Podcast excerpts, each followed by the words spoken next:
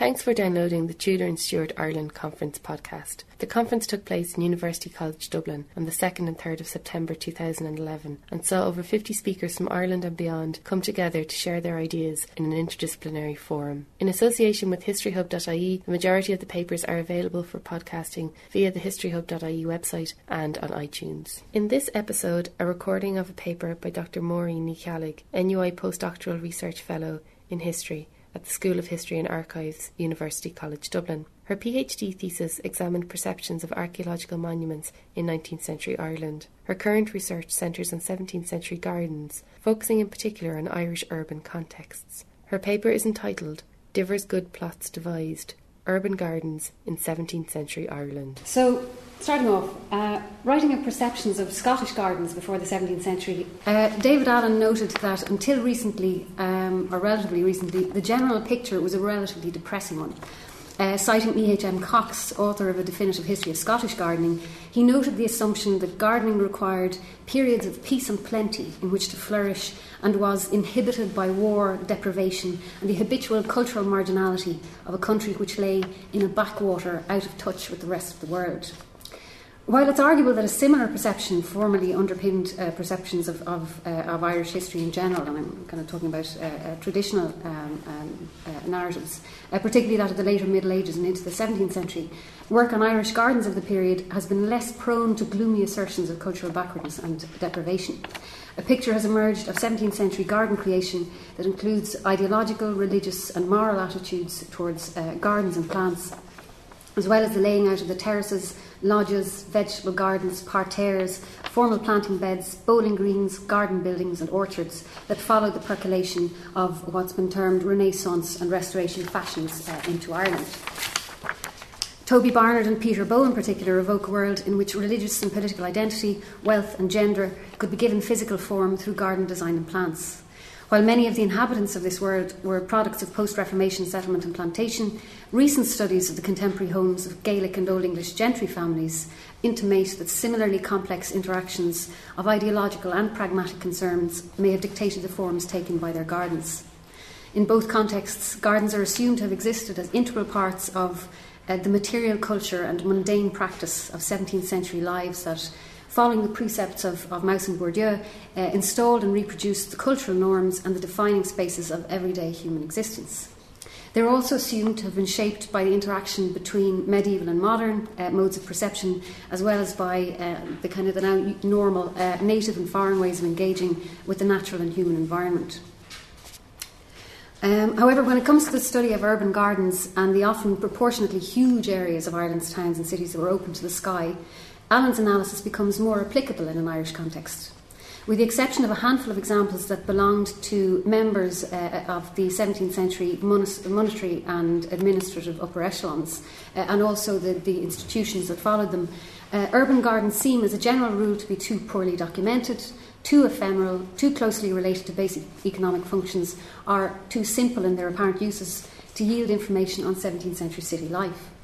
Although there may not be a widespread assumption that gardening actually stopped in times of war, there may be a tacit feeling that centuries of urban development and changing garden fashions have had much the same disruptive impact on vulnerable 17th century layouts as the most destructive of military campaigns.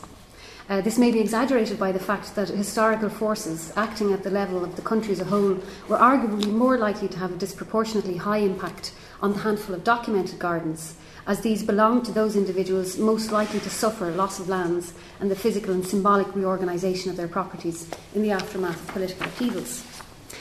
Consequently, these gardens, and I've actually thrown up, that's one of the images of Trinity in Dainley's late 17th century account of Ireland when he was wandering around. Consequently, these gardens, such as those of Sir Arthur Chichester at Belfast, also he had gardens at Carrickfergus and at Joymount, and at Dublin, the Duke of Ormond at Kilkenny, the Earl of Cork at Youghal, or the Earl of Clanricarde at Portumna, may have taken on a heightened and potentially disproportionate symbolic and historic importance in later narratives. This may be further exaggerated by the fact that the styles and systems of spatial organisation that were used in these elite urban gardens reflected processes of cultural exchange between the elite literary communities in Ireland and Britain, and to a lesser degree France and the Netherlands. It's tempting under these circumstances to fall back on the conclusion that the activities carried out within these scattered and often suburban high-status gardens were unrepresentative and were largely unavailable to the 17th century man or woman in the street. The end result might be a two-tier perception of urban gardens that, like some contemporary maps, which is why I happily threw up De Gaun's representation of Dublin, renders the often extramural gardens of the rich in some detail, but represents the large areas of urban space in which most townspeople lived, as blank and featureless places subordinate and almost incidental to the streets and the buildings that edged them. That this is highly unlikely to have reflected the reality of 17th century engagement with urban gardens is reflected by the sheer variety of uses to which those supposedly blank spaces were put. Within the outlines that you see on de Gaun's map there were yards, courtyards, backsides, wonderfully denominated, gardens, orchards, as well as the more exotic-sounding tofts and messages, all of which were often further defined by the use of adjectives that categorise them as either small or large. Poetic and other literary sources also abound with references to plants, flowers and concepts of growth that reflected wider philosophical and cultural understandings and the truly animated understandings of gardens in cities as well as in the country. And this obviously wasn't exclusive to Anglophone narratives. There are very well-defined metaphors of fertility, growth, fruit trees, nut trees within the Irish bardic tradition, and certainly archaeological evidence suggests that similar plants were being grown in, again across the country within supposedly Gaelic or planter contexts. Combined with brief incidental references in the same sources that yield information on the wider cultural history of the period, a series of motifs and themes emerges that, when examined, yield some insight into the urban gardens of those who are a few steps below the great territorial magnates and even individuals of the middling and lower sort. When the faint archaeological and historical traces of these gardens are compared against contemporary garden trends and assessed in the context of associated architectural features, their outlines come into sharper focus and the understandings that they may have embodied and shaped also begin to emerge. To paraphrase Tygo Keefe, in gardens no less than in the streets, the meanings attached to walls, plants and the soil itself enabled city dwellers to negotiate urban space and to create multiple and historically contingent images of themselves, their lives and their places in the wider world. So in the remainder of the paper I will attempt to draw out some of these multiple meanings by looking at how plots and garden spaces may have ordered the spatial and also the chronological structures within which 17th century city people lived and moved, and by, again, almost kind of incidental process, this is going to feed into Gerty Keane's paper yesterday on Kilkenny, because some of the examples that I've used are primarily related to Kilkenny. So, although the late 16th and 17th centuries saw considerable urban expansion in some Irish towns and cities, the long, thin burgage plot... of the Middle Ages remained the dominant structural element of the early modern Irish town. While individual houses might be of different heights and of different materials, the discipline imposed by similar and repeated plot widths could establish a rhythm of regular forward movement through the streets that might easily push the passer-by in small increments towards the gates and out into the countryside. By the beginning of the 18th century, as flat brick elevations pierced by regular openings replaced cagework houses along street frontages, this movement may have accelerated as the eye of the individual skated along street frontages and was lured into the distance by the perspectival shrinking of gables, chimneys and windows. In tandem with this opening up of lengthier perspectives came a celebration of walking, of the promenade, of the city presented as an unrolling series of perspective views that, in an Irish context at least, were very seldom deliberately closed by the erection of imposing buildings or structures. In cartographic and art historical studies, this movement, together with the development of long views and the perspectival expansion of space, have been associated with development of what's been termed a Renaissance spatial awareness. This, in turn, has been tied in with concepts of individualism, colonial expansion, and the erosion of older, established ways of thinking about space. It has been argued that in the Middle Ages, for example, based on church-filtered Aristotelian and classical precepts, space was not a distance, but was instead something surrounding or containing a limit. To quote Terry Comito, Aristotelian space was thus, quote, essentially definable, which is to say both that it had a boundary, an objective form, and that it was intelligible to the human mind, end quote. It therefore existed earlier than in a way that was distinct from Pascalian visions of a tiny human world lost in the expanses of an infinite universe. Viewed against this intellectual backdrop, it might be argued that the walled gardens of towns and walled gardens in general were by definition places liable to be perceived in older spatial terms, from the hortus conclusus of the Virgin to the more ambivalently conceived pleasure gardens of paradise in the classical world. Given the narrow dimensions of many urban plot widths and the necessity of clearly distinguishing one property from another, gardens in cities with their walls, fences and hedges may have been particularly prone to being understood in these Aristotelian terms. And actually, when I'm using Aristotelian now, having heard Ian Campbell on Aristotle, very crude, my use of it is amazingly crude by comparison, but they may also have been more likely to be imagined in opposition to the street, as entry into burgage plots required visitors to turn themselves in an arc of 180 degrees and to position themselves on a different spatial axis that would lead them away from the traffic of the street and into sequences of enclosing domestic or open spaces. In Ireland, where expansive spatial visions and the reordering of urban spaces formed part of the kit of parts of Protestant or New English improvement programmes, and where adherence to older forms of material culture could act as statements of cultural identity, we might broadly expect the urban gardens of Catholic or Old English residents to give prominence to medieval elements as expressions of cultural ambivalence or even of resistance. It should be borne in mind, however, that the Tudor and Stuart, early Stuart humanism that underpinned New English visions of gardens layered complex nets of symbolic meaning over already tried and tested layouts and features, rather than establishing an entirely new formal language distinct from the mounts, banks, flower beds, fruit trees, fountains and enclosures of the Middle Ages. Thus, across most of Northern Europe, the same garden elements could be read as simultaneously classical and modern, or as a reflection of spatial and intellectual continuities.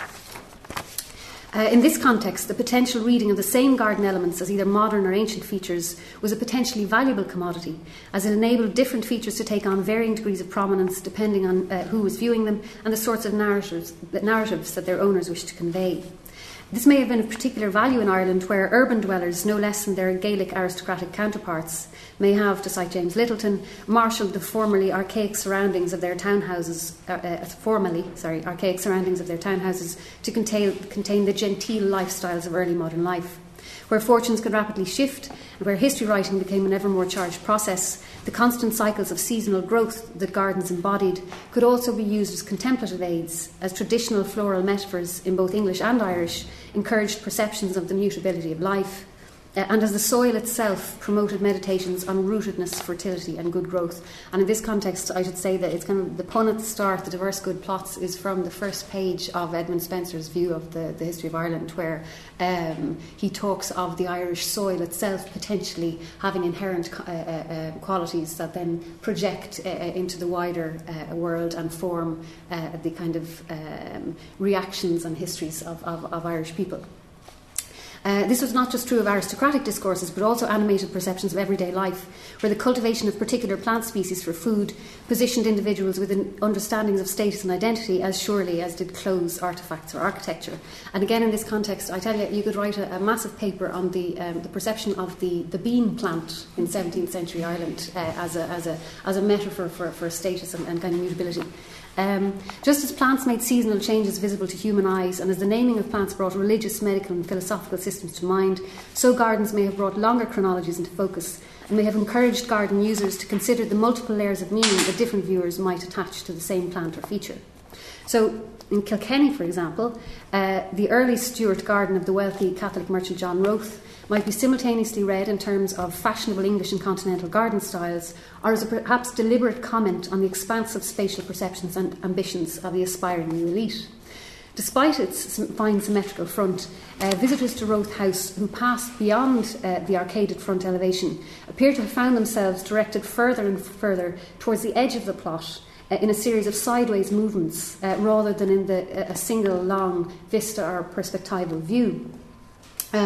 And again, when you go into the courtyard, it's symmetrical. You enter through the middle arch, but when you arrive in, there's a cross building at the side, which effectively means that you enter you go through what's effectively a symmetrical front, and you arrive asymmetrically into the side of a roughly square or rectangular courtyard, and then you're further pushed sideways. When you enter the next courtyard, it's also set at an angle. So when you come out into the garden, the access point is actually at the far right. An archaeological excavation indicates that the main routeway up to the end of the garden was along that right wall along the edge. So we're not looking at kind of the big symmetrical linear vistas that you might get in the houses of great magnates, but kind of a continued sideways movement through the plot. So it's also significant that in Roth's will of 1619 he referred to a castle that lay in the orchard at the far western end of his plot. Although John Bradley has suggested that this may refer to Roth's tenancy of a mural tower in this location, it's suggested that the description of the property in the 1650s, following its confiscation, refers to a summer house next to the town wall, the walls of stone and the roof slated, also located in what appears to be approximately the same place. Now, assuming, this is my great assumption, assuming for the moment that the two descriptions refer to the same building, a potential divergence appears to emerge between Roth's early 17th century understanding of the feature and that of the presumably either English or Anglophone surveyor over 30 years later. The idea of a summer house with its intimations of seasonal occupation, which is the way it was described in the civil survey of the garden during good weather, brings to mind contemporary pavilions that were used for banqueting and entertainment, similar to the purpose-built example that was erected about, 10 years later in the grounds of Kilkenny Castle by the Duke of Ormond. It was one of the architectural marvels of Restoration Kilkenny. A castle, on the other hand, links the garden much more firmly with its immediate urban surroundings, implying either the existence of an architectural form particularly associated with high and later medieval Irish towns, or with a sense of a potential embattled retreat from the world. In this respect, it might be worth noting that Roth's kinsman Richard Shee, who was the possessor of another fine stone house in Kilkenny's High Street, also had a garden retreat, which in his will of 1603 was described as a chamber and study. In the absence of rebuilding and assuming the plot in question corresponds to Shee's property as described in the civil survey, this structure was likely to have been the castle that was noted by the mid-century surveyors and which also lay at the far end of Shee's orchard. The presence of this castle and John Roth's similar reference together suggests that among the merchant elite of Kilkenny, or potentially among that wider family network, certain portions of their gardens may have been set aside as places of retreat and possible solitude. Again, a bit of a leap, but hey, what the heck, we're going with it. While small castles in these areas might serve communal and convivial purposes, their situation within orchards and at the end of gardens subdivided into zones of horticulture and domestic industry mirrored similar relationships between house and garden at contemporary rural estates, albeit in miniature. As Hanneke Ronnes has pointed out, the retreat of the educated classes to country haunts was a common motif in wider European discourses that, following neo-Stoic and other philosophical precedent, criticised the fickle and unpredictable nature of political power within the wider world. It's certainly true that at the time when both Shee and Roth were writing their wills, the Catholic merchant families of Kilkenny were attempting to navigate their way through the choppy waters of considerable religious and political change. Under these circumstances, it may not be an exaggeration to suggest that the garden buildings at the end of both Shee and Roth plots were intended as places of sober-minded contemplation, hence perhaps study, rather than conviviality or leisure. There may also have been a religious element to this contemplation, as the neo-Stoic glorification of a moderate life away from the courts and arenas of power also accorded well with Christian monastic and contemplative traditions. And in this respect, I would note that the Shee example was in the will. Access to it was left to John Shee, one of Richard Shee's sons, who was a cleric. And this seems to have been a very specific choice. Other children were given rooms within the house, but John Shee was actually given access to the chamber. So again, perhaps there is a religious element to the use of this building.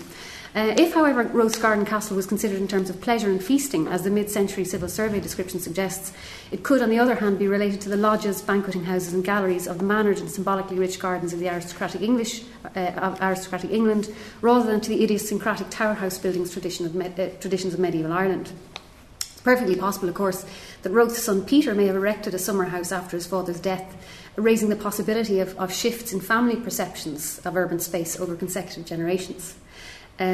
However, it's arguable that in the eyes of the mid-century surveyor, at least, the structure's prior uses were less important than his own ability to recognise it and to grant it meaning within his own cultural and cosmological structures. It's also potentially significant, however, that by casting Roth's garden buildings as summer house, the surveyor may also have been repositioning the confiscated garden within a world that was closer to modern, worldly and conventionally English upper-class norms than to stereotypical assertions of Irish horticultural backwardness.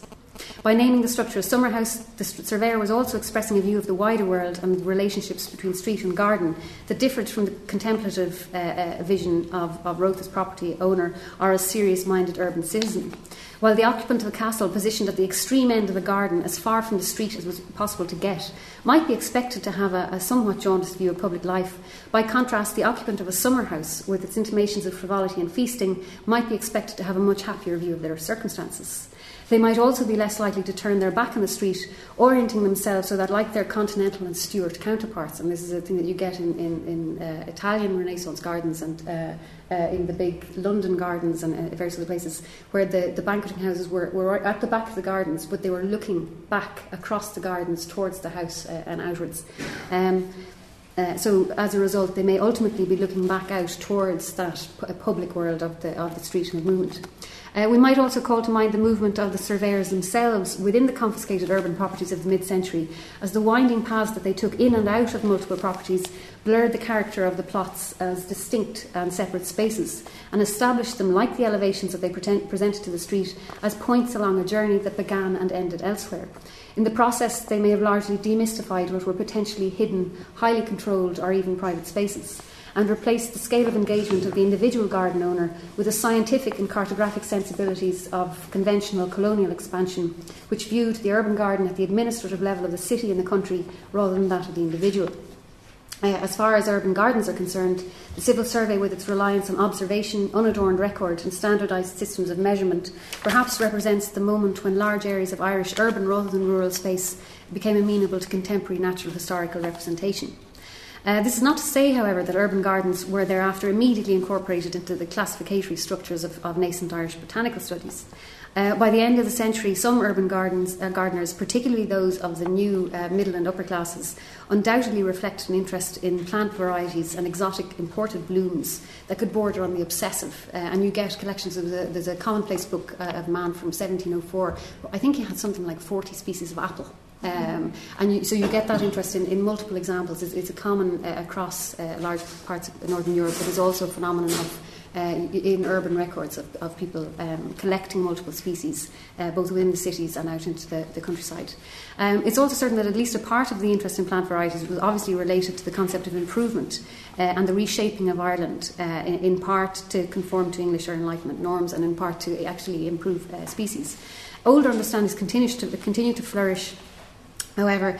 partly because of the continuing resonance of biblical and classical imagery well past the early modern period and into the 19th and present day. Thus, even as he described the garden of the Dublin bookseller Mr. Norman, with its fashionably curious knots and variety of choice flowers, and the room in which Norman sheltered his more tender plants and flowers from the insults of winter storms, John Dunton still thought of gardens in terms of Adam and Eve, paradise and solitary retreat.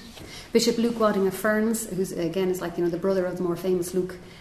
Bishop Luke Wadding of Ferns, a well-travelled and French-educated native of Wexford town, not only possessed religious texts that revisited associations between the Virgin Mary and gardens, but also in 1685 brought a garden shears, a rose still and a watering pot with him when he moved into his new home beside his chapel. However, in both instances, the meaning attached to these elements had shifted to reflect contemporary events and norms once again. While Dunton may have invoked the pleasures of solitary retreat in an urban garden, the contemplative figures that he imagined were the English poet Abraham Cowley and William Penn, founder of Pennsylvania. Similarly, although Bishop Wadding might superficially resemble older stereotypes of the cleric in the garden, he did so in a way that mirrored the leisured pastimes of the man about town. His garden remained fully connected to the wider world and was regulated by his imported wall clock and sundial, rather than by the eternal cycles of God or nature. While 17th century urban gardens certainly remained vulnerable to the vagaries of war and probably flourished more in times of peace than in times of unrest, a study of the faint traces that they left in the written and physical worlds of their owners can bring those worlds perhaps into closer focus. As an extensive part of the urban fabric of the early modern past, urban gardens, no less than the street and the other physical spaces of urban life, played a part in shaping the topographies of social change and social continuity and the lives of those who owned and used them. So thank you very much, and thanks to Linda and Bernie and the UNY. Thank you.